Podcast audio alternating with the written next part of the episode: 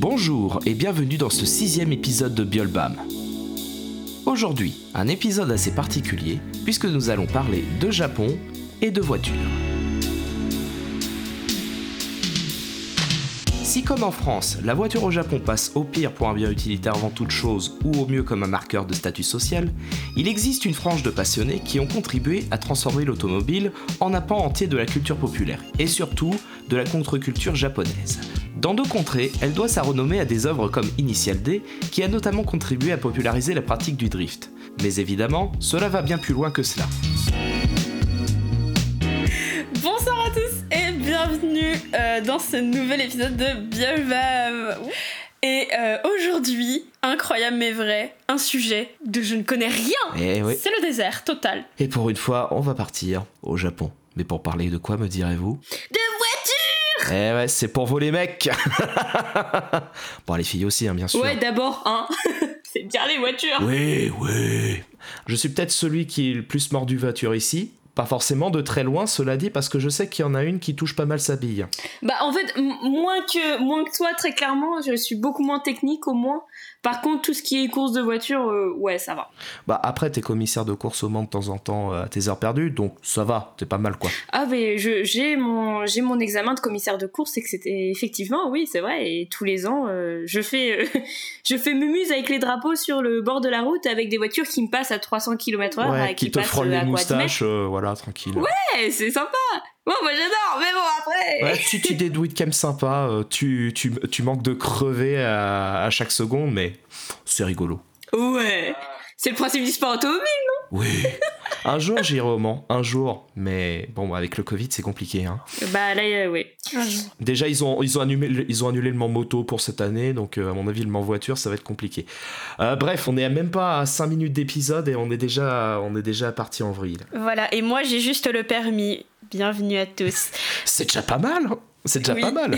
Et nous allons, je, nous allons sans plus tarder, et avant de repartir encore très très loin, commencer les news. C'est parti. C'est parti Et alors la première news, elle est assez euh, assez rocambolesque. En tout cas, elle remue pas mal de choses et c'est pas une news très joyeuse du tout.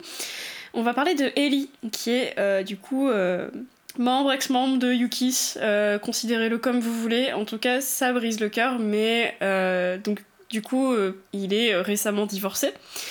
Et euh, son ex-femme vient de, de confesser à la télé que euh, Ellie, euh, avec sa famille, a, a piqué tout son argent, quoi. Son argent, son fils, tout. Voilà. Avec voilà, des histoires de kidnapping de, de leur fils qui a à peu près 5-6 ans aujourd'hui.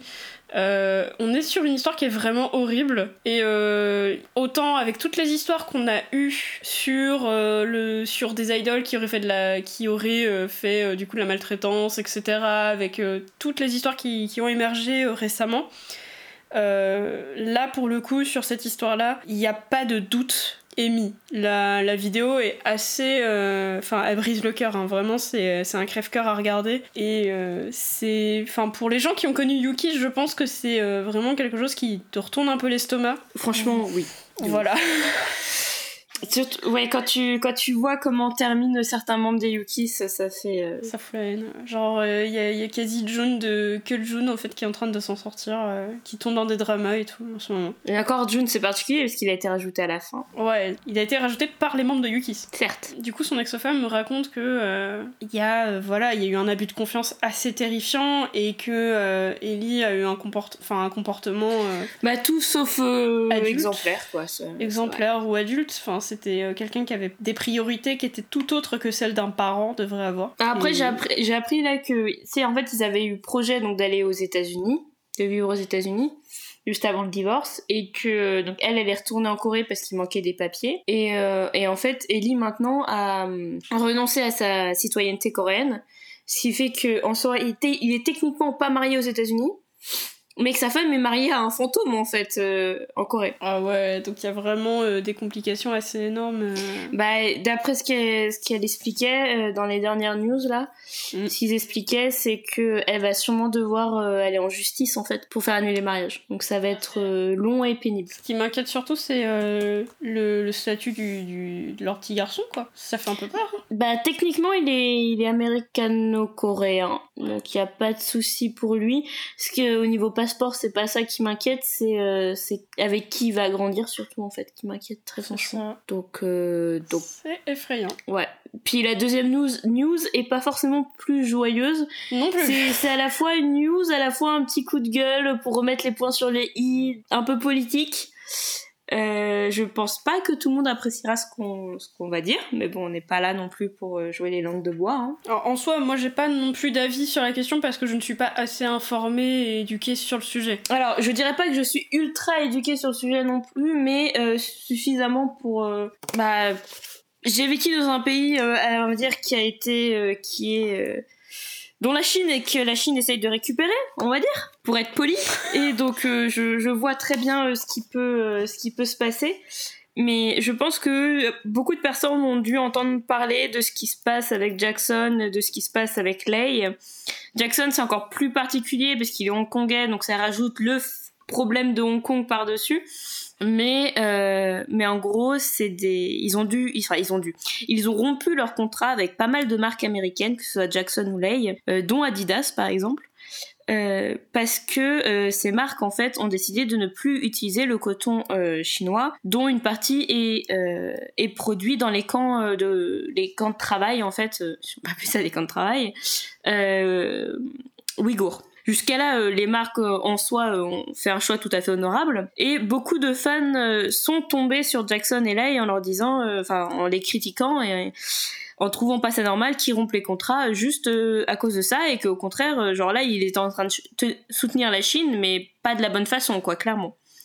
Et en fait, ce que les fans ont tendance à oublier, c'est qu'ils n'ont pas le choix. Que les stars chinoises qui sont très connues à l'international sont extrêmement surveillées croyez bien que euh, ils ont certes des Instagram, mais euh, sachez qu'en Chine, Instagram n'existe pas quand même à la base.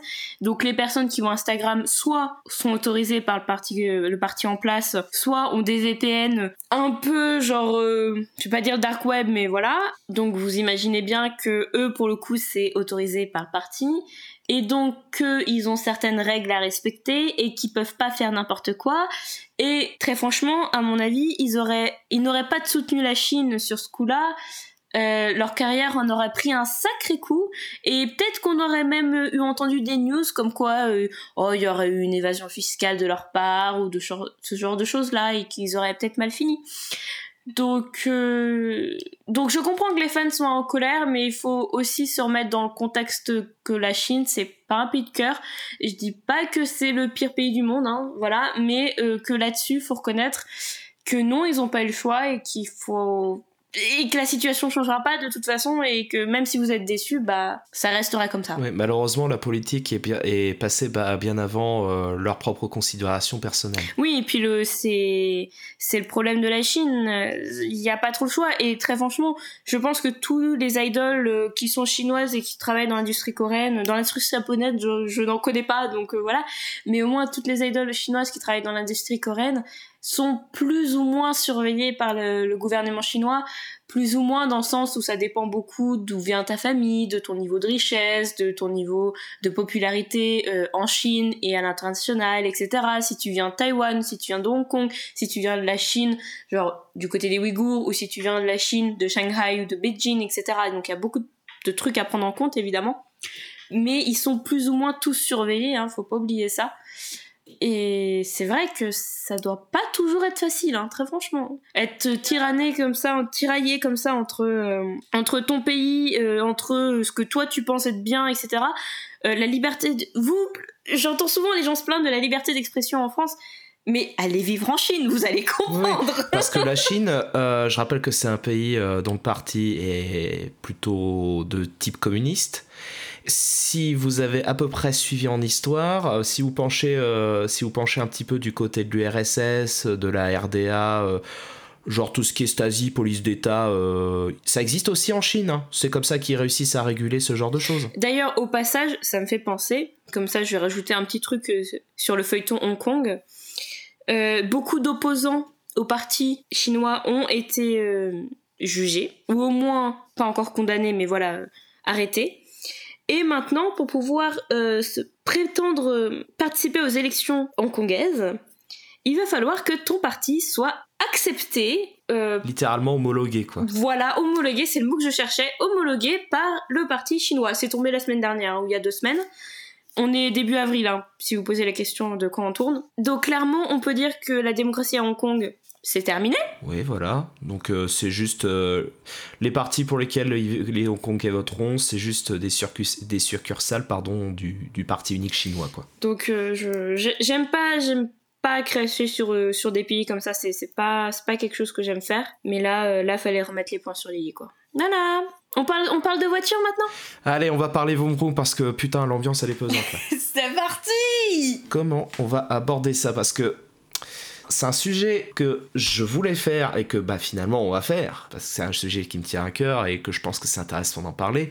Mais c'est un sujet qui, dans notre ligne éditoriale, si on peut dire ça comme ça, se place un petit peu bizarrement vu l'audience à, à, laquelle s'adressent nos podcasts. Donc la question c'est comment on va aborder, sous quel euh, angle on va aborder ça, de façon à ce, que, à ce soit le moins barbant possible. Le choix qui a été fait, ça a été de se pencher sur comment ça s'immisce dans la, dans la culture populaire et en l'occurrence au Japon.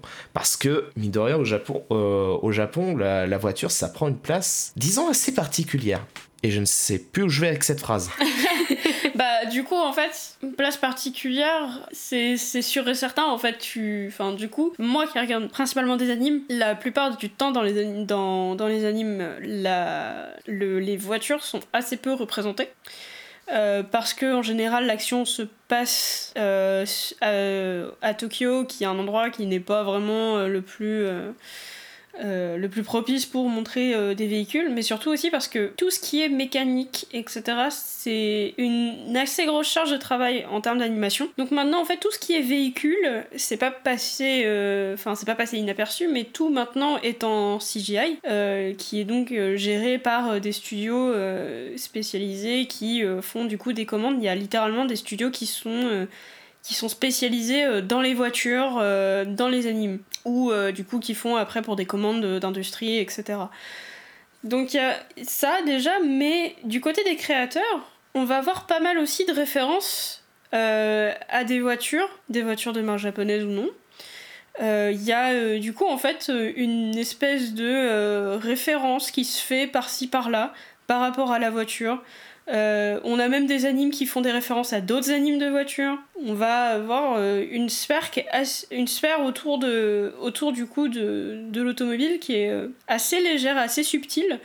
Et malheureusement, voir de l'animation pure sur de la voiture, ça se fait de moins en moins parce qu'on a moins en moins le temps d'animer maintenant et ça coûte très cher.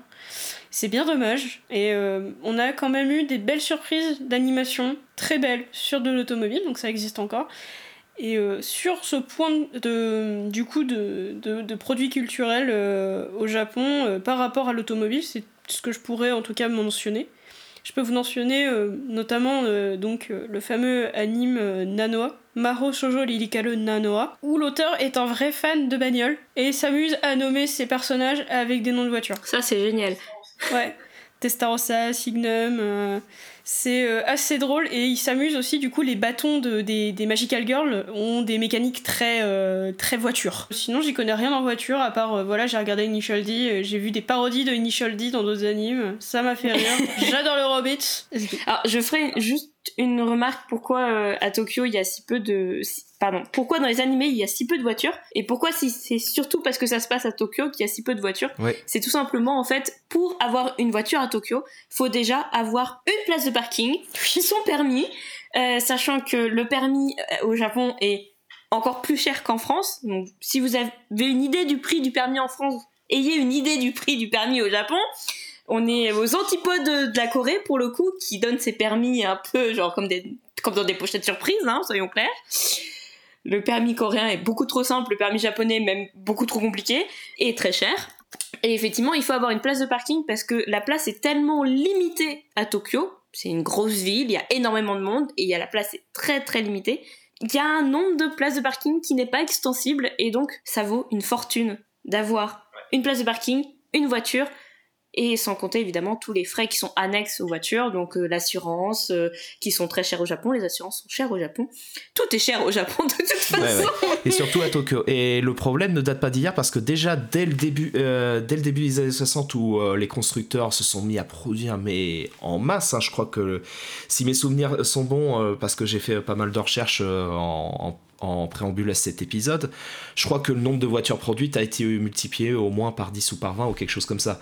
Donc il faut bien s'imaginer qu'à un moment donné, euh, on, a beau, on a beau bâtir tout le réseau routier qu'on veut, les infrastructures urbaines n'ont pas le temps de s'adapter à ça et c'était déjà un problème dans ces années-là, ce qui fait que déjà on a inventé pas mal de catégories euh, pour taxer les voitures. C'est pour ça qu'on a pas euh, on a une catégorie spécifique qui est peu, qui est peu taxée, qui est limitée en, taille, ce qu'on appelle les K-cars, qui sont limités, je crois, à 3,60 m de longueur, à une certaine cylindrée. Bref, je vous passe les détails, c'est un peu barbant.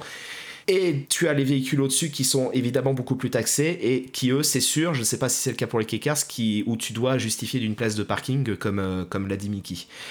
Et puis ben le permis qui vaut une blinde. Et dès que tu entres sur une euh, sur une voie rapide ou une autoroute euh, en périphérie urbaine, que ce soit Tokyo, Osaka ou des bêtises comme ça, tu payes littéralement tout le temps. T'as toujours le, ils ont ils ont aussi euh, ce qu'on a chez nous en France pour les autoroutes, c'est-à-dire une espèce de petite badge pour payer en télépéage en quelque sorte. Et ça D'après ce que j'ai pu voir au travers de vidéos YouTube et tout ça, ça bip littéralement tout le temps tu ne fais que payer en roulant au Japon. Pour anecdote, j'ai fait un road trip de 4 jours euh, avec mes potes japonais justement euh, au Japon. Donc on a fait, moi j'ai habité à Nagoya pendant un mois, et donc on avait fait Nagoya, Nara, Kyoto. Enfin on avait fait tout le tour, euh, tout le tour dans ce coin-là. Et je confirme. Et en plus, les Japonais conduisent mal. J'ai des anecdotes de ces jours de conduite, je vous jure, c'est incroyable. On a failli rentrer dans quelqu'un parce que notre, mon pote était en train de nous parler en même temps qu'il était en train de conduire. C'est pas une blague, heureusement on était quasiment à l'arrêt. Euh, il y en a un qui les limitations de vitesse, il y en avait un, il en avait rien à battre et l'autre il avançait pas du tout. Euh, bref, vraiment les, japonais qui conduisent, c'est un spectacle. Je dis pas qu'ils sont tous comme ça, mais voilà. Ouais, alors que pourtant ils ont un permis ultra compliqué, c'est ils arrivent à aussi mal conduire que les Coréens, ça crevait de rire.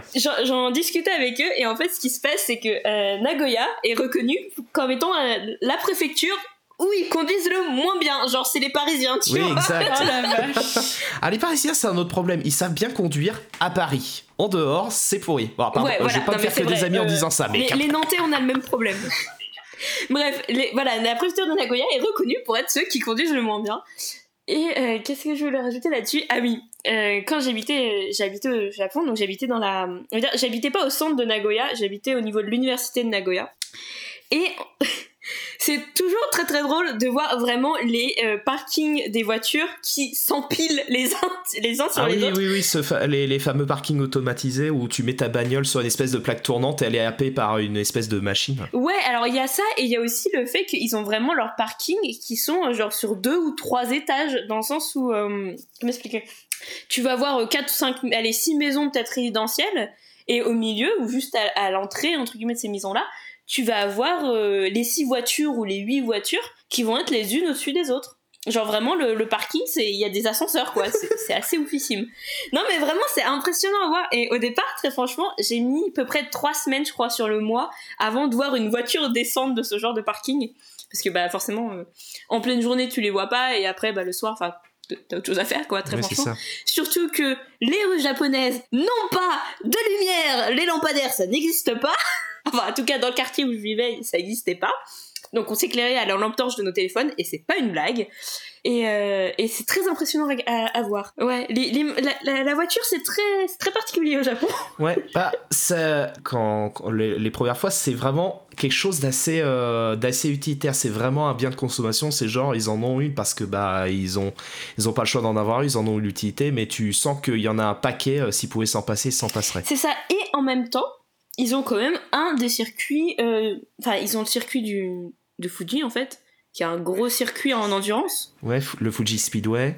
Qui, fait qui a fait partie, ou qui fait partie, suivant les années, euh, de, du Wake. Donc Wake, c'est euh, World Championship of Endurance, Endurance Car. Ouais, c'est ça. Puis je pense qu'il doit faire euh, tour à tour partie de temps en temps de, du calendrier de, de Formule 1 ou des, choses comme ça. Oui, aussi, tout à fait. Il y a aussi, pas, il y a aussi Suzuka qui est pas mal reconnu à l'international, mais, c'est plus, mais pas autant que, que Fuji Speedway, ça c'est sûr. Et après, de toute façon, ils ont des constructeurs qui sont tellement connus, il faut reconnaître ce qui est. Hein. Oui ils ont des constructeurs de motos qui sont extrêmement connus, ils ont des constructeurs de voitures qui sont extrêmement connus, et en même temps, t'as, as une population qu'on a un peu rien à faire, parce que justement, c'est là qu'on va arriver au sujet intéressant, c'est que la, la, culture de la voiture, la culture du tuning, la culture de la course et tout, en France, enfin en Europe en tout cas, et au Japon, ça n'a rien à voir, pour plein de raisons différentes, et entre autres parce que ça a été beaucoup marginalisé en fait. Exactement.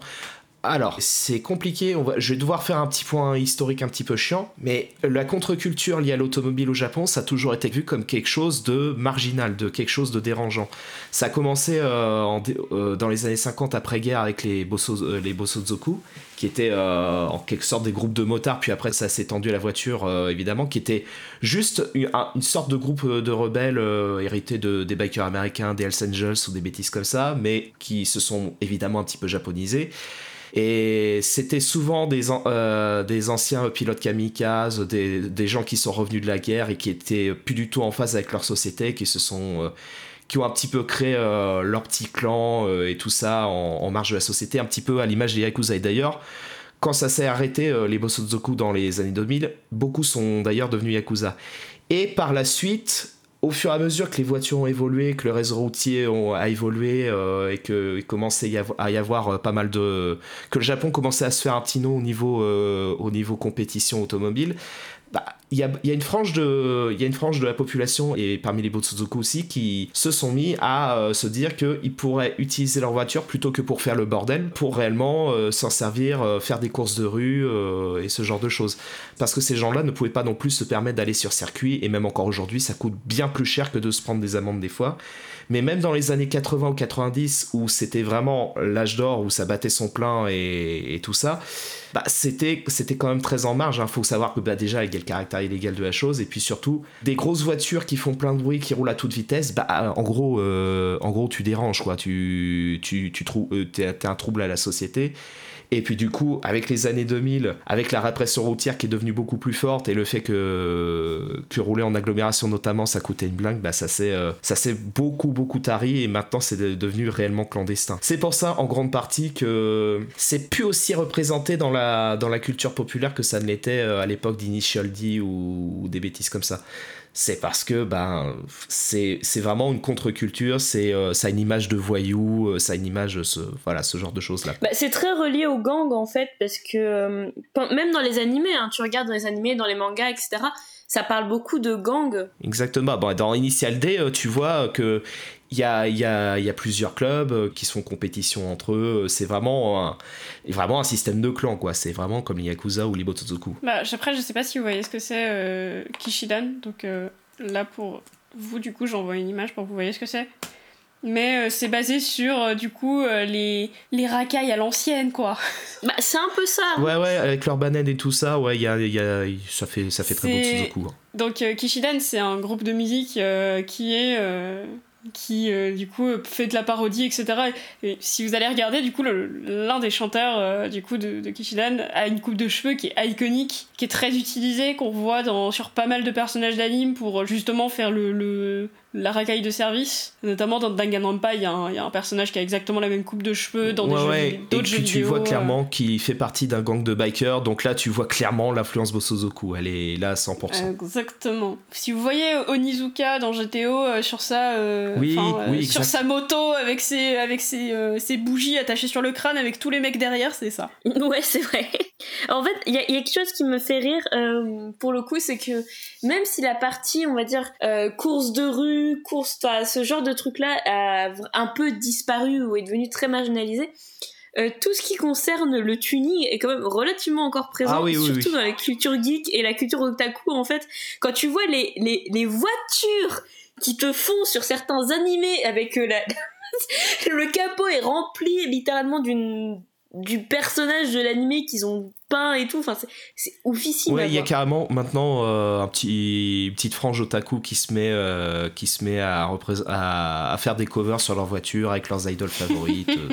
Et, mais ouais, la, scène, la scène tunique, par contre, elle est bel et bien présente. Il y a beaucoup, beaucoup bah, d'anciens euh, Street Racers qui se sont reconvertis, euh, reconvertis là-dedans. Et puis, bah, il y a, y a, même carrément des, certains qui ont des contrats avec des constructeurs, euh, ce genre de choses. Et puis, rien que pour le côté esthétique, vraiment destiné au rassemblement, tuning ou des bêtises comme ça, ça, ça aussi, ça se fait encore, encore très couramment, même à Tokyo honnêtement, ça, ça n'a pas disparu. C'est réellement le côté un petit peu plus euh, clandestin qui, qui s'est un petit peu, un petit peu caché. Euh, autre chose qui m'a beaucoup fait rire, c'est que là, on parle du tuning, mais vous savez qui tune le plus en fait euh, au Japon? Mm-hmm. Les conducteurs de camions.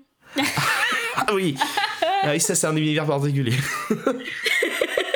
Ouais, on parle de voiture, on peut parler de ah camion. Oui, bah, bah, oui, bah totalement. Hein. mais, c'est incroyable. Genre, tapez euh, Japanese truck ou des choses comme ça, vous allez voir des trucs. Ah ouais, c'est énorme. C'est la boîte de nuit, quoi. C'est Club en max. Hein. a la photo qui a bien posté. en gros, euh, il y en a partout. C'est très difficile à rendre, à rendre au son parce qu'on peut pas vous montrer d'image, mais. Vous imaginez une boîte de nuit, mais sur un camion. boîte de nuit, le machin. Vous voyez dans, euh, dans Mario Kart 8, le, le circuit euh, de boîte de nuit, c'est ça, mais sur, sur un camion. c'est ça. C'est exactement ça sur un camion mais c'est le machin, tu le vois arriver à 10 km rien qu'avec les lumières. Ah, c'est exceptionnel. là, je suis sur la page, euh, je suis sur la page et je vois que des trucs assez incroyables. Après, tu vois, c'est tout le paradoxe du Japon dans le sens où, enfin, le, Japon est un pays paradoxal de base, hein, soyons clairs. Il y, a pas un truc qui est paradoxal là-bas. Si vous avez regardé des vidéos de Louis San, je pense que vous savez de quoi je parle.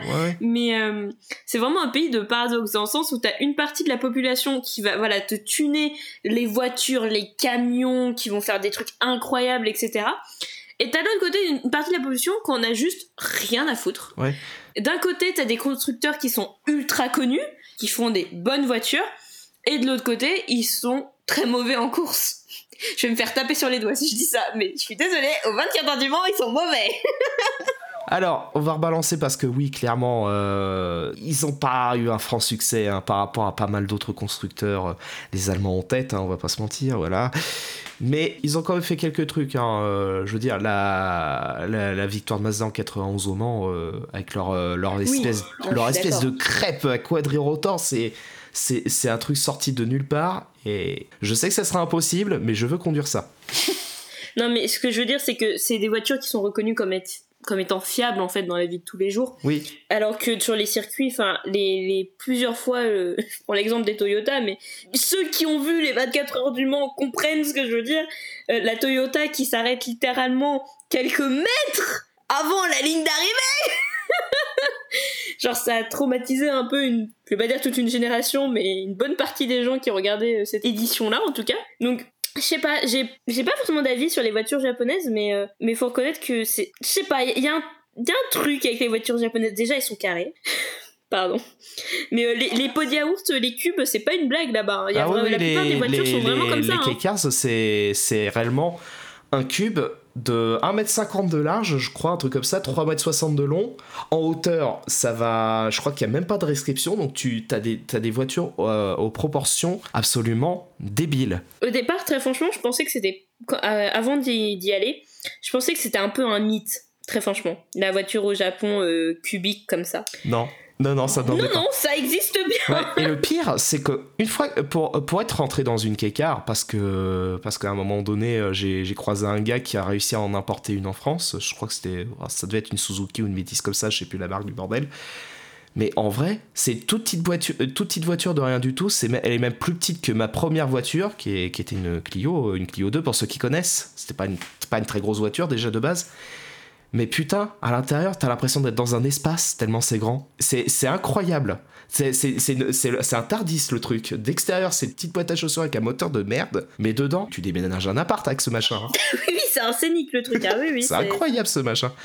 Mais je pense que honnêtement, il y a rien, il y a rien en termes d'objets qui représente mieux le Japon que la bagnole. Dans le sens où d'un côté, tu as tout ce qui est. euh, T'as as une grosse frange de la production automobile, euh, donc euh, rien que ce qu'on connaît en France, hein, je veux dire, Toyota, euh, si t'achètes une hybride Toyota, par exemple une Prius ou des bêtises comme ça, tu sais pourquoi tu l'achètes, hein, c'est parce que c'est fiable, c'est parce que c'est pas, c'est parce que ça va pas te poser de problème, c'est passe-partout, machin.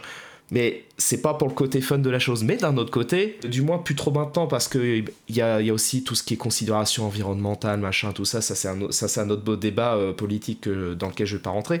Mais d'un autre côté, euh, notamment dans les années 90 avec le Gentleman's Agreement qui limitait la puissance maximale à 280 chevaux, derrière, ils te produisaient des bagnoles qui certes respectaient plus ou moins ce, critère-là, mais dans leur construction, si tu regardais attentivement et si tu avais l'œil averti, tu savais que la bagnole pouvait sortir, était conçue même pour sortir largement plus, voire deux à trois fois sa puissance originelle, sans forcément trop la modifier. Donc tu te retrouvais, euh, je sais pas, des, sous, euh, des Supra ou des Skyline, pareil, ceux qui, ceux qui connaissent sauront de quoi je parle. À la base, ça sort de 180 chevaux, mais tu mets un turbo, tu fais 2-3 coups de tournevis, tu modifies un petit peu la gestion moteur, pouf, t'es à 1000 chevaux, tranquille, tout va bien. En fait, ce qui se passe, faut savoir que la plupart des, même toutes les voitures qui sont construites, on vous donne une limitation en vous disant elle peut aller jusqu'à tant. Oui, oui. En vérité, elles peuvent, elles peuvent souvent monter à beaucoup plus que ça, mais pour des raisons entre autres de sécurité et de dépassement de limite de vitesse, parce que Oui, ça. tout le monde ne peut pas conduire à 300 km heure. Ce n'est pas vrai, même 200 km heure. Euh, c'est pour ça que les limitations de vitesse existent. Les limitations de vitesse existent pour éviter que les gens fassent n'importe quoi, mais c'est ultra frustrant pour les gens qui conduisent bien. C'est pour ça que les circuits existent, entre Mm. autres. Sauf que à cette époque-là, pour revenir un petit peu aux, courses illégales au Japon, qui ont quand même eu une part, euh, enfin, c'était marginal certes, mais c'était quand même reconnu. Enfin, je veux dire, c'était connu. Oui, oui, ça avait une, ça avait une grosse notoriété. hein. Il, y avait, il, y avait, il y avait un paquet de clubs, notamment des, des clubs qui faisaient des courses de vitesse à Tokyo, genre, les, genre le Midnight Club ou des bêtises comme ça. ça C'était un club ultra select. Tu devais entrer seulement si tu avais une bagnole qui était capable d'aller à 250 km/h. Non officiellement, parce que euh, depuis les années 70 au Japon, toutes les voitures sont limitées officiellement à 180 km/h pour des raisons un petit peu obscures. Alors que pourtant les autoroutes sont limitées qu'à 100 km/h, mais bon, je vais pas rentrer dans les détails, ça m'a toujours fait marrer cette limitation. Donc, voiture qui peut aller au moins à 250 km/h, faut que, faut que tu fasses un petit un an en tant que, en tant que trainee en quelque sorte. Et puis, bah, il y a tout un tas de critères à respecter, c'est ultra select comme truc, il y a que très peu de membres qui, qui peuvent y entrer. Mais, mais même ça, bah, ça finit par péricliter parce qu'à un moment donné, euh, avec, malgré tout- toutes les règles qui s'imposaient euh, pour euh, limiter les dommages collatéraux ou les nuisances ou quoi que ce soit, à un moment donné, il y a eu un trop trop gros accident, un trop trop gros carton, ils ont décidé que bah non, on arrête en fait. Oui, parce que la, nuisance. En fait, vu que ça se passait surtout la nuit, Mm. la, la nuisance. euh, Comment expliquer? Je sais pas, sais pas si vous avez déjà entendu les, les autoroutes la nuit, mais ou même les, une course de voiture la nuit, etc. Mais en fait, la nuit, ça amplifie le bruit des moteurs. Oui. Ce qui fait que si tu habitais dans. En gros, pendant les années 90, la partie où ils faisaient les courses illégales de, sur, on va dire, sur le périph' japonais, sur le périph' de Tokyo, euh, c'est pas vraiment périph', mais bon, voilà, c'est l'idée c'est une partie de Tokyo qui est quand même va- vachement habitée, avec beaucoup de monde, etc. Et donc, ça faisait énormément de bruit, en fait, quand, quand il passait. Genre, ça passait pas du tout inaperçu. Et je pense très franchement qu'il y a eu énormément de plaintes aussi de voisinage. D'où le fait qu'ils sont devenus encore plus... euh, déjà que c'était mal vu, mais ça en a rajouté une couche. Ouais, parce qu'il faut comprendre que maintenant, alors certes, plutôt que d'aller faire sur circuit, euh, ceux, qui, ceux qui souhaitaient faire euh, leurs courses dans la rue étaient motivés par une raison économique parce que ça coûtait trop cher d'aller sur circuit plutôt que de se prendre une amende. Mais il faut comprendre qu'au bout d'un moment, si tu te fais trop, trop souvent choper, ils vont pas te louper. C'est-à-dire que non seulement bah, tu vas finir avec les bracelets, euh, avec une amende pas possible, mais en plus ils te détruisent sociétalement. C'est-à-dire que t'es catégorisé euh, comme, comme gêneur, comme marginal, comme quoi que ce soit, bah, ça, reste le, ça reste le Japon. hein. Dès que t'es pas dans le moule, bah, on a vite fait de te, de te mettre au placard. quoi. Et c'est très très très difficile. Ne serait-ce que pour se remettre dans le circuit scolaire si t'as décroché, c'est quasi mort en fait. C'est c'est un bordel pas possible. D'un côté, je me dis, ça, ça devait être cool. Mais ça, c'est mon côté, euh, justement, automobile qui ressort. Ah clairement oui, euh, on n'a pas on n'est pas objectif là-dessus clairement. Je pense que ça devait être très très cool. Par contre, effectivement, les, les gros cartons que ça devait être, parce que les voitures des années 90, c'était pas non plus des voitures euh, ultra sécurisées. Hein. Ouais. Et encore elles avaient déjà beaucoup évolué. Mais mais bon. Ouais, clairement. Mais euh, en plus, modifiées, De nuit, même si tu conduis très bien, conduire de nuit, ça peut être très compliqué. déjà, euh, pour avoir fait l'expérience, rouler à 200 km/h sur autoroute allemande, bien sûr, je ne l'ai pas fait en France. Euh, ça demande une certaine concentration, une certaine maîtrise. Non pas que je me considère comme un excellent conducteur, ce serait euh, très présomptueux de ma part, mais ce n'est pas tout le monde qui va faire ça. Alors imaginez 300 km/h. Vous êtes dans une voiture capable de prendre largement cette vitesse-là, voire plus, parce qu'avec une voiture de 1000 chevaux, si tu gères bien ton truc et tu l'arrêtes correctement, tu peux même atteindre les 400 la moindre merde, ne serait-ce qu'un automobiliste qui surgit de nulle part, qui gère mal son coup, c'est une catastrophe si ça tourne mal. Hein. Là, vous, vous êtes sûr, vous êtes mort. C'est quelle que soit la voiture que vous avez. Pour le coup, en fait, la, vitesse n'est pas le facteur principal d'un accident, mais c'est toujours un facteur aggravant. Tout à fait. D'où le fait qu'il y ait des limitations de vitesse. Hmm. Mais qu'on ne devrait pas se limiter que aux limitations de vitesse et que ce n'est pas la cause principale des accidents. Cependant, que si effectivement, si tu roules à 50 km/h ou à 400 km/h, le même accident n'aura pas du tout la même tête. Ah, bien bien sûr que non. Donc, conseil, si vous ne maîtrisez pas votre véhicule, ne jouez pas au con. Ou au pire, si vous sentez pas, euh, si vous pouvez demander à quelqu'un d'autre de conduire, conduisez. Hein. Petite parenthèse sécurité. Non, mais faut reconnaître, ça, reste, ça devait être impressionnant à regarder. Ça devait être, l'ambiance devait être super cool. Ouais, ça devait être un peu grisant quand même, tu vois. Il y a un côté. Euh, bah évidemment, enfin surtout, surtout dans le, le contexte du Japon, au moment où ça s'est vraiment popularisé, où franchement il y avait un, un tiers de la population qui était au chômage. Enfin, c'était, c'était un contexte très compliqué. Donc, je pense que les, gens faisaient ça aussi pour évacuer un petit peu la, vie quotidienne. Bah, clairement, euh, l'éclatement de la bulle économique, euh, tout le contexte économique qu'il y avait à l'époque, les courses euh, illégales de rue, ça servait clairement de catalyseur. Ils faisaient pas ça juste pour, pour nuire à la population, faire le con et tout ça. C'est juste, ils aimaient les bagnoles, c'était leur seul moyen de, d'oublier un petit peu leur, leur vie de merde, hein, pour, pour, le dire, pour dire ce qu'il est. Et c'est, ça va pas plus loin que ça. Hein. Certes, oui, bah oui, c'est illégal, c'est pas bien, il y a des risques et tout ça, mais voilà, c'est, c'est pas juste pour jouer les têtes brûlées finalement. Sauf qu'au Japon, bah euh, dès que tu sors, euh, dès que tu sors un petit peu trop de cet esprit un peu policier, bah tu es une tête brûlée, y a rien à faire. Oui, et puis même, enfin, faut, faut reconnaître aussi, c'est une société où, euh, en Asie en général, ça reste des sociétés où le, la détresse, la détresse psychologique n'est pas vraiment autant pris en compte qu'elle est prise maintenant si ce n'est pas du tout. Déjà qu'en France c'est précaire parfois, mais alors. Euh, voilà, donc forcément c'est un, un peu leur, leur manière de, décompresser, on va dire. Bon, c'est pas, c'était pas forcément la meilleure idée du monde, mais. Oui. Donc ouais, l'industrie japonaise, on n'a pas parlé vraiment des constructeurs encore d'ailleurs. bah faut dire que c'est pas nécessairement la partie intéressante de la chose parce qu'ils étaient plus spectateurs qu'acteurs dans l'histoire, quoi même s'ils étaient bien conscients qu'il y avait un marché derrière. Hein. C'est pour ça qu'ils ont sorti euh, des bagnoles dans les années 90 qui étaient euh, bah, qui honnêtement euh, ont surpris un petit peu tout le monde, même en Europe. Hein. Je veux dire, euh, une voiture japonaise euh, qu'on connaissait à peine en Europe qui défonce une 964 turbo, bon, au bout d'un moment, tu dis ah bah d'accord, très bien. Oui. C'est sorti de nulle part. Il faut savoir que Kevin nous a gentiment fait des, des énormes documents Word.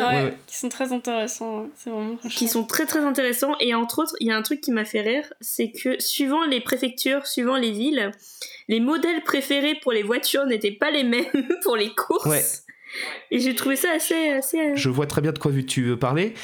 Notamment dans la préfecture d'Osaka, il y a ce qu'on appelle les Kanjozoku. Du coup, leur, euh, leur trip, c'est un petit peu comme à Tokyo, euh, ceux qui font des courses de vitesse. Et eux, c'était pas dans des grosses bagnoles type Skyline, machin, des trucs qui peuvent sortir 1000 chevaux sans problème. Non, non. Eux, c'est des Honda Civic. Genre l'équivalent Genre l'équivalent chez nous des Renault Clio, quoi. Euh, bon, bah voilà. C'est comme si nous, on faisait des courses sur le périph' en Clio. en vrai, ce serait incroyable. en vrai, honnêtement, euh, je pense pas qu'ils prenaient les Civics de base. Hein. Je pense que c'est des Civics, des, des, R ou des bêtises comme ça. Hein. Des trucs déjà assez énervés. Et je pense qu'elles sont plus du tout d'origine. Hein. Déjà, sur les Skyline, sur les, sur les Supra tout ça, ils avaient tendance à changer le moteur. Je pense que sur les, sur les Civics, ils en faisaient un petit peu de même de temps en temps. C'est assez créatif à ce niveau-là.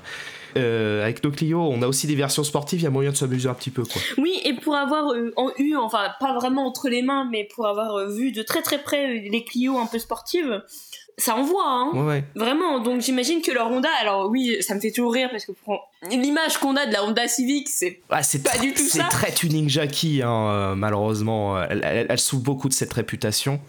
Mais en vrai, les versions sportives des Honda Civic, pour vous expliquer de manière un petit peu néophyte, elles étaient équipées de moteurs d'assez petites cylindrées, mais qui, qui, étaient assez puissants, ce qui faisait que c'était un petit peu comme les Ferrari, le fallait vraiment les pousser haut dans les tours pour aller vraiment chercher la puissance qui leur donnait vraiment un côté euh, ultra rageur et tout ça. C'était et puis euh, leur, leur poids assez contenu faisait que c'était des voitures assez agiles et du coup avec euh, ce qui était à la base une pauvre voiture citadine, bah tu pouvais aller taquiner des voitures de, de, bien plus gros calibre sur circuit sans aucun problème. Après très franchement, j'y suis pas resté longtemps au Japon, hein, mais t'en vois pas beaucoup. Hein. non. Non. Je crois que j'en ai vu une à Akihabara. Une voiture un peu tunée comme ça, mm. mais qui était pour le coup geek, forcément, Akihabara. Ouais, bah, oui. Geek. Je sais pas, c'est. Ça reste quand même. Enfin, après, pour faire la comparaison avec la France, il y a beaucoup de voitures en France, certes. Mais la plupart du... des gens les utilisent vraiment comme des, des voitures, euh, enfin des objets, quoi, comme tu disais tout à l'heure en introduction. Mm. Et au final, très peu s'intéressent vraiment au sport automobile ou voilà à la voiture en elle-même. Ce qui est dommage parce que vous loupez quelque chose. C'est super intéressant, que ce soit mécaniquement ou sportivement. Mais bon, je comprends que ça intéresse pas tout le monde. Mais il n'y a pas ce côté vraiment tuning en France en fait. Bah, quand tu dis tuning en France, ça n'a pas la même résonance que dans que dans d'autres pays, ne serait-ce que le Japon par exemple. Là où tuning au Japon, c'est pas forcément que la personnalisation ou tout ça, même si ça prend euh, forcément une, une place assez importante c'est aussi tout l'aspect euh, tout l'aspect vraiment préparation euh, que ce soit pour le drift que ce soit pour la vitesse pure euh, ou ce genre de choses. Tuning malheureusement en France c'est les, les, les, le tuning Jackie hein, le tuning des races au tuning à Tourcoing avec les gros caissons de base dans le coffre Olivier tu vas niquer ma batterie quoi. Ce genre de choses. Pour ceux qui ont la référence Oh là là. Non mais oui, oui c'est vrai. Alors que là-bas, c'est vraiment, enfin, c'est limite devenu un art en fait. J'ai l'impression qu'on rebondit sur les sujets les uns après les autres et on y revient, etc. Mais c'est vraiment comme comme ça en fait. Euh, je sais pas, c'est, j'arrive pas à exprimer ce que je veux dire par rapport à la, à la différence entre la France et le Japon, mais pour moi, ça s'est élevé au rang d'art en fait le tuning au Japon. Mm. Ben, il y a aussi, euh, je pense, une différence parce que les races au tuning au Japon et, en France, bah, ce sont des races au tuning. Hein. Tu t'amènes ta voiture et tu l'exposes. Mais j'ai l'impression qu'en France, je peux me tromper, euh, mais, mais c'est ce que c'est le, point, le point de vue que j'en ai on regarde pas vraiment la voiture. C'est plutôt euh, dis-moi ce que tu conduis et je dirais qui tu es. C'est-à-dire que la voiture sert plus à juger les gens qu'à réellement à s'intéresser à l'objet. Je sais pas, je sais pas si je suis très clair là-dessus. Non, c'est un peu ça parce que même nous, hein, sans faire exprès, genre quand on voit la voiture que conduit euh, nos collègues ou des trucs comme ça, on va se dire ah c'est tel type de personne. C'est ça. Genre euh, tu vas pas entre guillemets juger quelqu'un de la même façon s'il conduit une, une BM série 1 ou s'il conduit un Picasso, quoi. Exactement.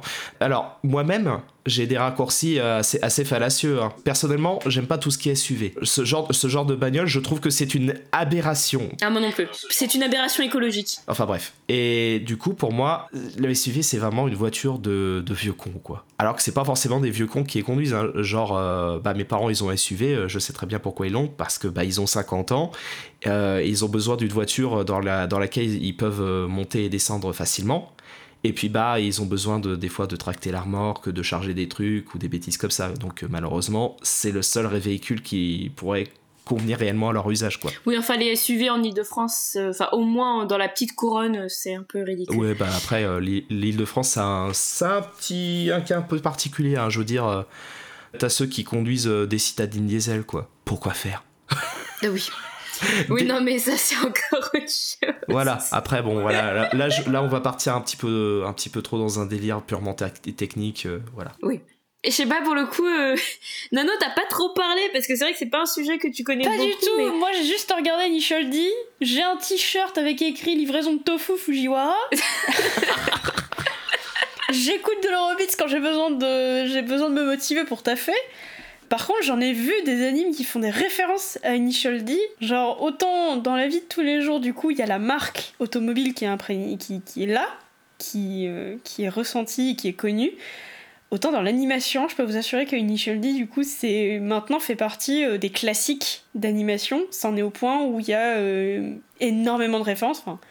en plus, ça, ça, vit toujours très très bien sur Internet. Hein. Il y a des milliards de mimes sur, euh, sur Initial D. Hein. Ouais, et puis c'est quand même par là que beaucoup ont découvert la culture auto-nippone, quoi.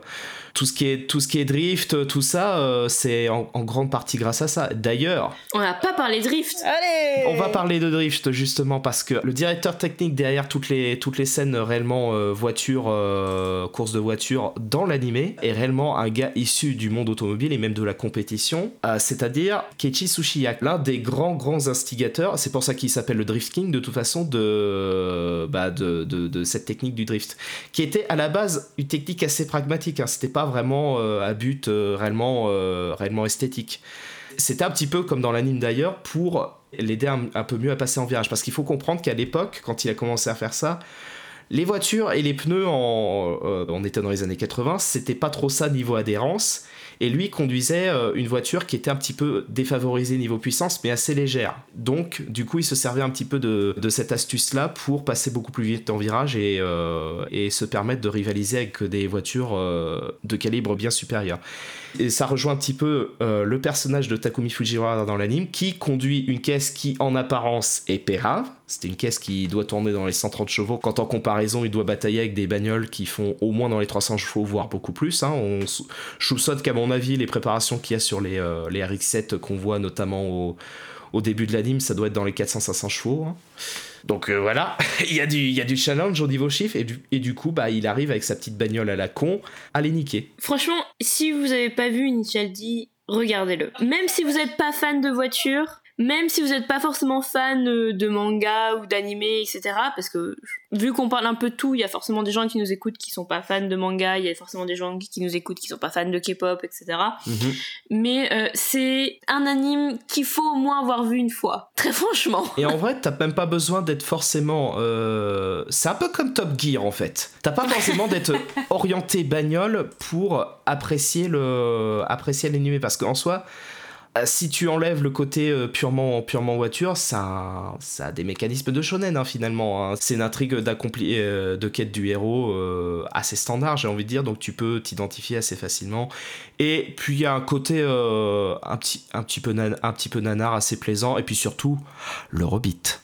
Ah oui Ça, ah c'est peut-être l'argument numéro un pour vendre Initial D à ceux qui n'aiment pas les voitures. Je vous encourage quand même à regarder un petit peu les mimes autour de Initial D. Donc, on a traditionnel déjà vu qui est la chanson phare avec Step on the Gas, il euh, y, en a énormément. Et puis bien sûr Running in the 90s. Ah oui, Running in the 90s.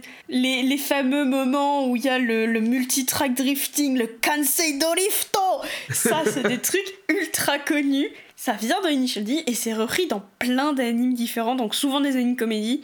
Donc euh, l'un des plus l'une des parodies les plus connues dans l'animation, c'est évidemment le Keystar. Enfin c'est sans doute la meilleure parodie qu'il y a. Enfin c'est vraiment pas déconnant de voir des, des, références à Initial D évidemment dans les jeux vidéo de voiture Forza. Par contre, vous attendez pas à voir euh, Fast Furious version animée, hein. C'est pas ça. ah non, pas du tout. Hein. C'est assez différent. Et d'un point de vue, euh, déjà faut voir que l'animé a été fait quand même avec beaucoup d'attention et beaucoup d'amour, vraiment. Que ce soit au niveau du, du des bruitages, que ce soit au niveau euh, du coup euh, visuel, ça a été fait avec énormément de soin. Oui, en, en, parlant de bruitage, le petit détail dont je m'étais pas rendu compte à l'époque, mais euh... alors comment expliquer? Alors, je reprends, l'explication de la limite de, vitesse au Japon, qui est de 100 km/h euh, sur, euh, sur autoroute et voie rapide. Comme nous, on aurait 130 km/h en France. Donc oui, c'est pas beaucoup. Et ce qui est pas beaucoup, hein, honnêtement, euh, rien qu'à 110, on se traîne le cul, donc imaginez à 100. C'est un petit peu comme nos 80 km/h sur National en France. Et à l'époque, dans les années 80, euh, quand la voiture de Takumi Fujiwara, qui est une Toyota AE86 pour ceux qui connaissent, a été construite, ils avaient euh, cette petite manie de mettre euh, en place une alerte sonore quand tu passé justement ces 100 km/h pour te dire attention, hein, tu dépasses la vitesse maximale autorisée dans le pays. Et dans l'animé, quand il dépasse justement les 100 km/h avec sa voiture, tu entends une petite clochette, ça fait tiding, tiding, tiding. et je me suis toujours demandé dans la... pourquoi ils avaient cet effet dans l'anime, dans l'animé. Pour ceux qui sont fans de Vagnol, je pense que vous connaissez la chaîne, euh, la chaîne YouTube Vibrequin, qui ont du coup essayé euh, une Toyota E86 qui appartient à une autre chaîne YouTube qui s'appelle Projet 86. Et à un moment donné, il relève dans la vidéo, il entend euh, ce bruit de petite clochette, et je me suis dit, putain, mais c'est réellement, c'est réellement ça. C'est pas, euh, c'est, vraiment c'est, vraiment ça. Du coup, je savais pas ce que c'était, j'ai fait, ah d'accord, c'est donc ça le, petit bruit de clochette à la con. Je me suis dit, c'est un, c'est un effet sonore random. Non, non, c'est réellement quelque chose qui est présent dans la voiture.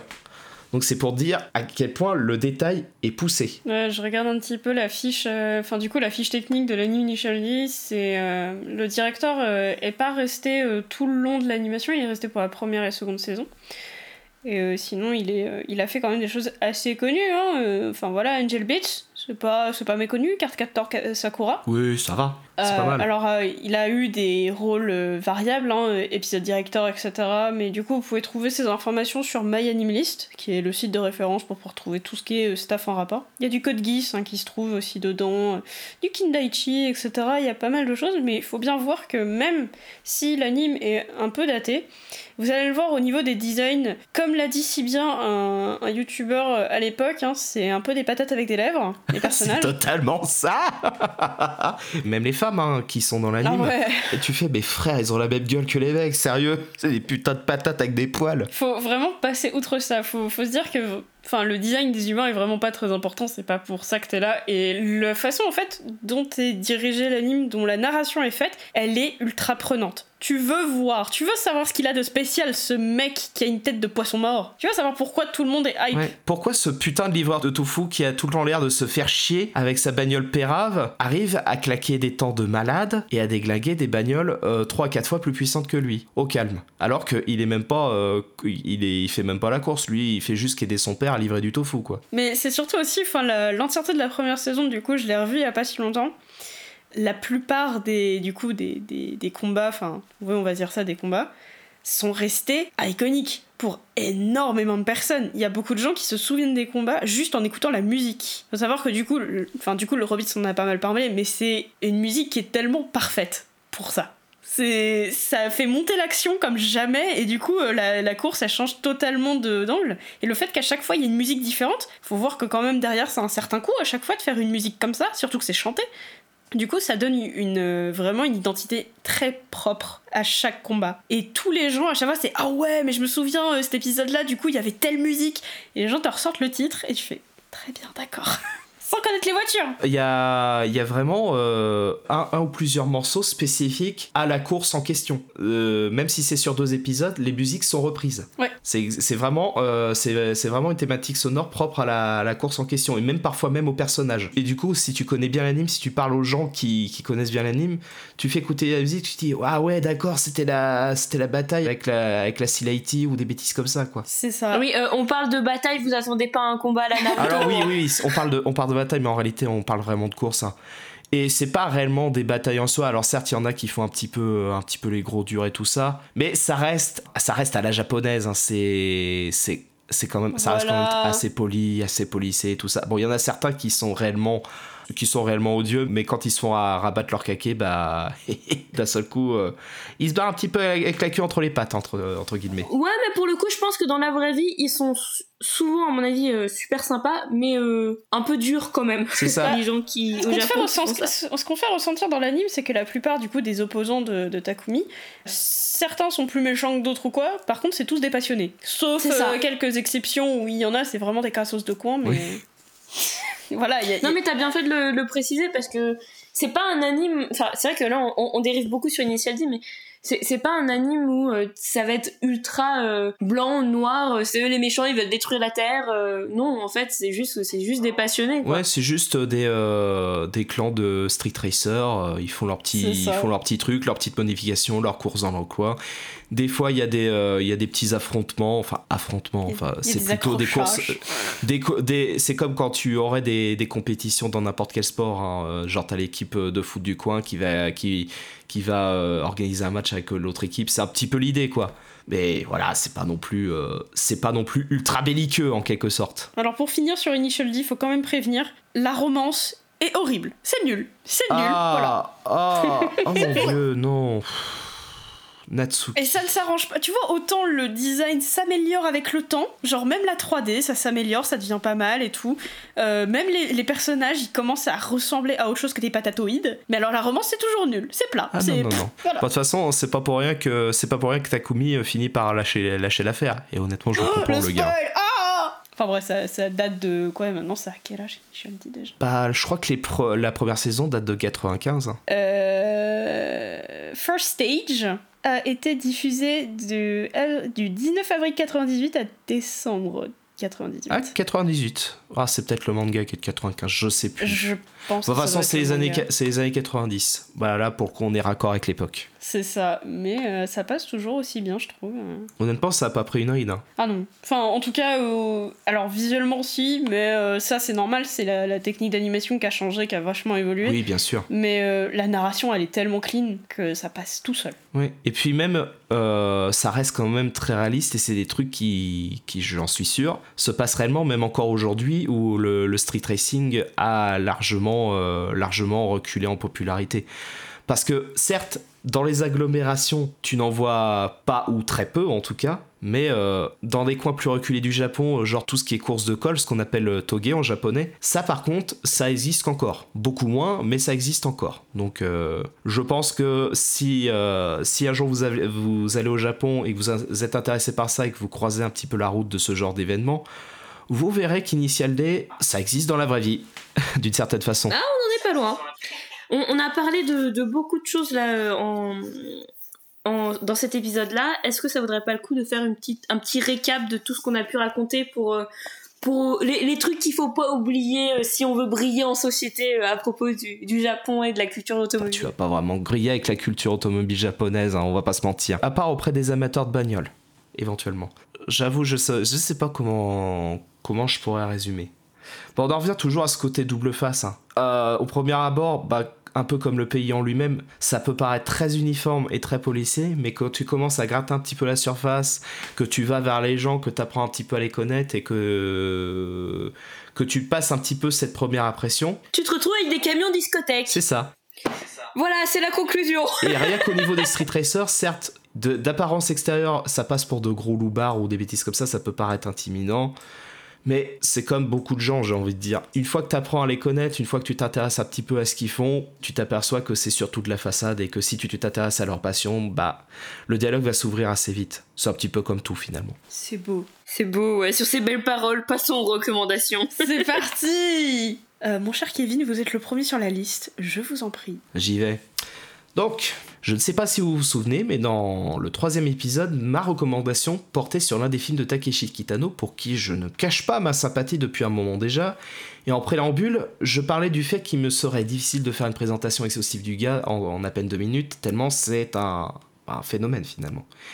Et il se trouve que quelqu'un d'autre s'en est chargé à ma place, puisque Arte, récemment, c'est-à-dire il y a 2-3 jours, a diffusé un documentaire qui s'appelle Citizen Kitano et il fait, je trouve, un très très bon travail pour brosser le portrait d'une personnalité mine de rien assez complexe et décalée. En d'autres termes, celle d'un type capable à la fois de combiner une facette euh, en tant que comique et amuseur public, à la fois grinçant, politique et sans filtre, mais aussi de cinéaste autant capable de jouer sur la, mélancolie et le sentimental sans pathos forcé et sans tomber dans le tire-larme, que de montrer euh, la violence sans aucune forme de complaisance. Ben, simplement, allez, allez le voir si vous intéressez un petit peu au gars, si vous, en avez, si vous en avez déjà un petit peu entendu parler, je sais pas, grâce au joueur du grenier, euh, parce qu'il a review son, son jeu Takeshi's Challenge, ou si vous avez regardé euh, Takeshi's Castle quand ça passait sur W9, vous verrez que c'est un gars beaucoup plus, euh, beaucoup plus complexe qu'il n'y paraît. Et du coup, j'en profite aussi pour remercier Arte parce que c'est en, partie grâce à eux que j'ai découvert le travail ciné- cinématographique de Kitano. Voilà, voilà. C'est beau. Et bien du coup, je me suis dit je vais faire une recommandation en rapport avec euh, tout ce qu'on a dit aujourd'hui. Donc, écoutez de l'Eurobeats Écoutez-en autant C'est en vrai, c'est vraiment très cool. Vous avez besoin de vous motiver pour faire quelque chose. Vous écoutez quelques sons. Et notamment, il y a énormément de parodies de remix Eurobeats qui sont, mais alors, fameux On vient d'écouter, euh, du coup, celui euh, du générique de Evangelion. C'est parfait, c'est génial. Je vous le conseille. Amusez-vous, rigolez un petit peu, c'est génial, ça passe bien en soirée. profiter. Et en vrai, euh, le- l'Eurobeat en tant que genre est quand même un genre, je trouve, très intéressant. Et ça me fait penser qu'il va vraiment falloir un jour qu'on parle de musique indépendante, entre guillemets. En, tout cas, tout ce qui touche pas Ah, ouais. euh, à la J-pop, à la K-pop, enfin, tout ce qui touche pas au mainstream, quoi. Et à mon avis, il y a moyen de Oui, rigoler. parlons du hard rock et du métal japonais, s'il vous plaît. Comment? Ah oui, on en parlera. Parlons du métal japonais, s'il vous plaît. On en parlera, c'est promis. Déjà, je suis très content que Rob Zombie euh, ait adoubé les baby metal. Ça fait vraiment plaisir. Ouais, ça fait plaisir aussi. Oui. Incroyable les baby metal. Mais faudrait qu'on en parle un jour. Hmm. Parce que ça aussi, c'est typiquement japonais. Ah, Je veux dire. Des, euh, qui font des- du métal, des petites- putain. Des petites filles avec des voix euh, de, de filles d'animé qui chantent avec du gros métal sa mère. Ça, ça vaut tout l'or du monde. Incroyable. Mais du Bien, coup, pour- Mickey, c'est à toi. Alors, la, la bookworm euh, que je suis euh, va vous conseiller deux livres. Parce que ça fait quand même depuis l'épisode 1 que je n'ai pas conseillé de livres. Et donc, euh, ça va être mon point d'honneur de faire à peu près tous les 6 épisodes un point lecture. Alors, les livres que je vais vous présenter aujourd'hui ont pas grand chose à voir en fait avec la culture asiatique en général, à part qu'il y en a un qui parle de Totoro et l'autre qui parle de Godzilla. Mais je vais expliquer un peu plus pourquoi. Euh, ce sont des livres en fait plutôt basés sur euh, tout ce qui est imaginaire. Et euh, c'est un livre, le premier s'appelle Anatomie comparée des espèces imaginaires et le deuxième La science fait son cinéma. Les deux en fait sont coécrits par quelqu'un qui s'appelle Jean-Sébastien Steyer, qui est un paléontologue du, du CNRS en France. Le premier étant, si je me trompe pas, illustré par Arnaud Raphaélian et le deuxième étant coécrit par Roland Lehoucq, si je ne me trompe pas dans la prononciation, je m'excuse si je l'ai fait. Et en fait, ce sont des bouquins qui font euh, une approche scientifique de tout ce qui concerne, on va dire, les espèces fantastiques, entre autres, euh, de, de nos films préférés, de nos animés préférés. Et en fait, au départ, j'étais tombée sur ces bouquins-là, entre autres parce que bah, la couverture de Anatomie comparée des espèces imaginaires, c'est Totoro. Genre vraiment, c'est Totoro. Et donc, euh, j'étais très intriguée par ça. Et en fait, je vous en conseille deux, tout simplement parce que le premier dont je viens de parler est plus tourné vers la biologie et beaucoup plus simple à lire. En fait, il fait que 120 pages. Il utilise quelques mots complexes sur la biologique, mais dans l'ensemble, il est très facile à lire. Donc même pour ceux qui n'ont pas fait un bac S, ils n'auront pas de, de difficulté à le lire. Et très franchement, un voyage en train, alors on voyage pas beaucoup en ce moment, donc c'est pas une bonne idée, mais en gros, un voyage en train peut largement suffire pour le lire. Vous faites un Paris-Nantes ou je sais pas, un Paris-Marseille, ça suffit largement pour le lire. Et c'est vraiment des, un genre de livre qui, qui est assez drôle à lire. Et l'hu- l'humour de ce mec est incroyable. Et pour le deuxième, La science fait son cinéma, je pense très franchement qu'il faut au moins avoir fait un bac S ou au moins avoir des solides connaissances en physique pour comprendre de tout ce qu'ils disent en fait dans le bouquin, euh, pour bien comprendre de quoi il en retourne, euh, parce que ça parle beaucoup beaucoup de tout ce qui est euh, gravité, etc. Parce qu'en fait, ça parle tout simplement, entre autres, d'Interstellar, de Gravity, de Seul sur Mars, de Prometheus, en plus de Ant-Man, de Godzilla, de La Chose, pour ceux qui connaissent. Voilà, donc c'est vraiment des bouquins pour euh, les geeks scientifiques que je conseille à fond, à fond, à fond, à fond, à fond. Et ils sont trouvables à la Fnac euh, si, ou à la Fnac ou à Cultura ou n'importe quoi. hein. C'est pas des bouquins qui sont difficiles à trouver. Moi, je les ai trouvés à la Fnac. Donc euh, même si ça n'a pas grand chose à voir avec le sujet du jour ou avec la culture asiatique en général, pour moi c'était important de les conseiller. Eh bien, merci. J'ai beaucoup parlé pour cette cette recommandation, excusez-moi. Ouais, mais il y avait deux choses. C'est une recommandation euh, fort intéressante, donc ça méritait un petit développement. Parce que c'est pas quelque chose de, c'est pas quelque chose de commun. Je crois qu'ils ont sorti. Il y a une phrase dans l'introduction que je, je t'ai lue en off que j'apprécie beaucoup. Ouais. Autant la faire partager, parce qu'effectivement, elle est très très intéressante. Donc c'est en fait c'est dans la préface de Anatomie comparée des espèces imaginaires. Et donc euh, l'auteur écrit en fait ce livre est dédié à tous les fans de science-fiction, de fantasy, de super-héros et de mythologie. Un livre futile diraient certains, libre aux lectrices et aux lecteurs d'en juger, mais écrit avec le cœur et une intention- bien assumée, celle de partager des connaissances et de redonner goût aux sciences. Et vu la période où on est en ce moment, où il y a beaucoup de gens qui, enfin, de ce que j'ai remarqué, ont quand même un sorte de dégoût pour tout ce qui est matière scientifique. Mm. Je pense que ce genre de bouquin, ça peut en réconcilier plus d'un, en fait, avec justement tout ce qui est scientifique, qui paraît souvent beaucoup trop inatteignable alors que ça l'est pas. Bon là c'est l'ingénieur qui parle mais Ouais, non mais je vois très bien ce que tu veux dire, c'est vrai qu'on a tout est un imaginaire du monde des sciences un petit peu euh, très intello prout euh, peuplé de blouses blanches, euh, c'est très clinique, c'est c'est pas très accueillant alors qu'en réalité il y a bien ça va bien au-delà de ça en vrai. Alors que moi je suis pas non plus d'esprit très scientifique. hein. tout à fait. Mais je te, je te les passerai la prochaine fois qu'on qu'on se verra si tu veux. Ouais, en 2024 donc. Et tout à fait. Mais quand il t'explique que pourquoi Totoro peut voler, c'est exceptionnel, hein, vraiment. il surnomme Totoro Pikachu géant quand même. J'ai des tels fous rires en lisant ces bouquins. Sur ces bonnes paroles, avant qu'on parte encore dans un lointain univers où nous parlons encore. Ah ouais, ouais, on a- faut arrêter de parler. Alors que d'habitude j'aime pas parler putain. Cher auditeur, nous allons te libérer de notre joug. Et nous te disons au revoir respectueusement et avec amour. Ouais, et merci à toi de nous avoir suivis dans cette aventure, euh, surtout avec un sujet, euh, mine de rien, assez, assez compliqué à traiter. Je pensais pas que ça serait si compliqué, honnêtement, mais je pense qu'on a réussi à délivrer quelque chose d'intéressant. Au moins intéressant. C'est déjà Oui. pas mal. On l'a fait. C'est déjà pas mal. Sur ce, Merci à toi, merci à toi ou à vous, devrais-je dire, de nous avoir écoutés. Merci de votre fidélité et à la prochaine fois. À la prochaine bye bye. Salut Au revoir.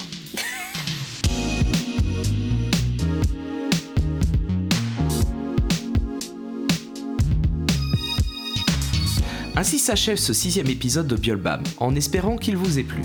N'hésitez pas à le partager sur vos réseaux sociaux favoris, retrouvez-nous toutes les deux semaines sur Spotify et suivez KSI sur Twitter pour être tenu au courant de toutes nos activités. A très bientôt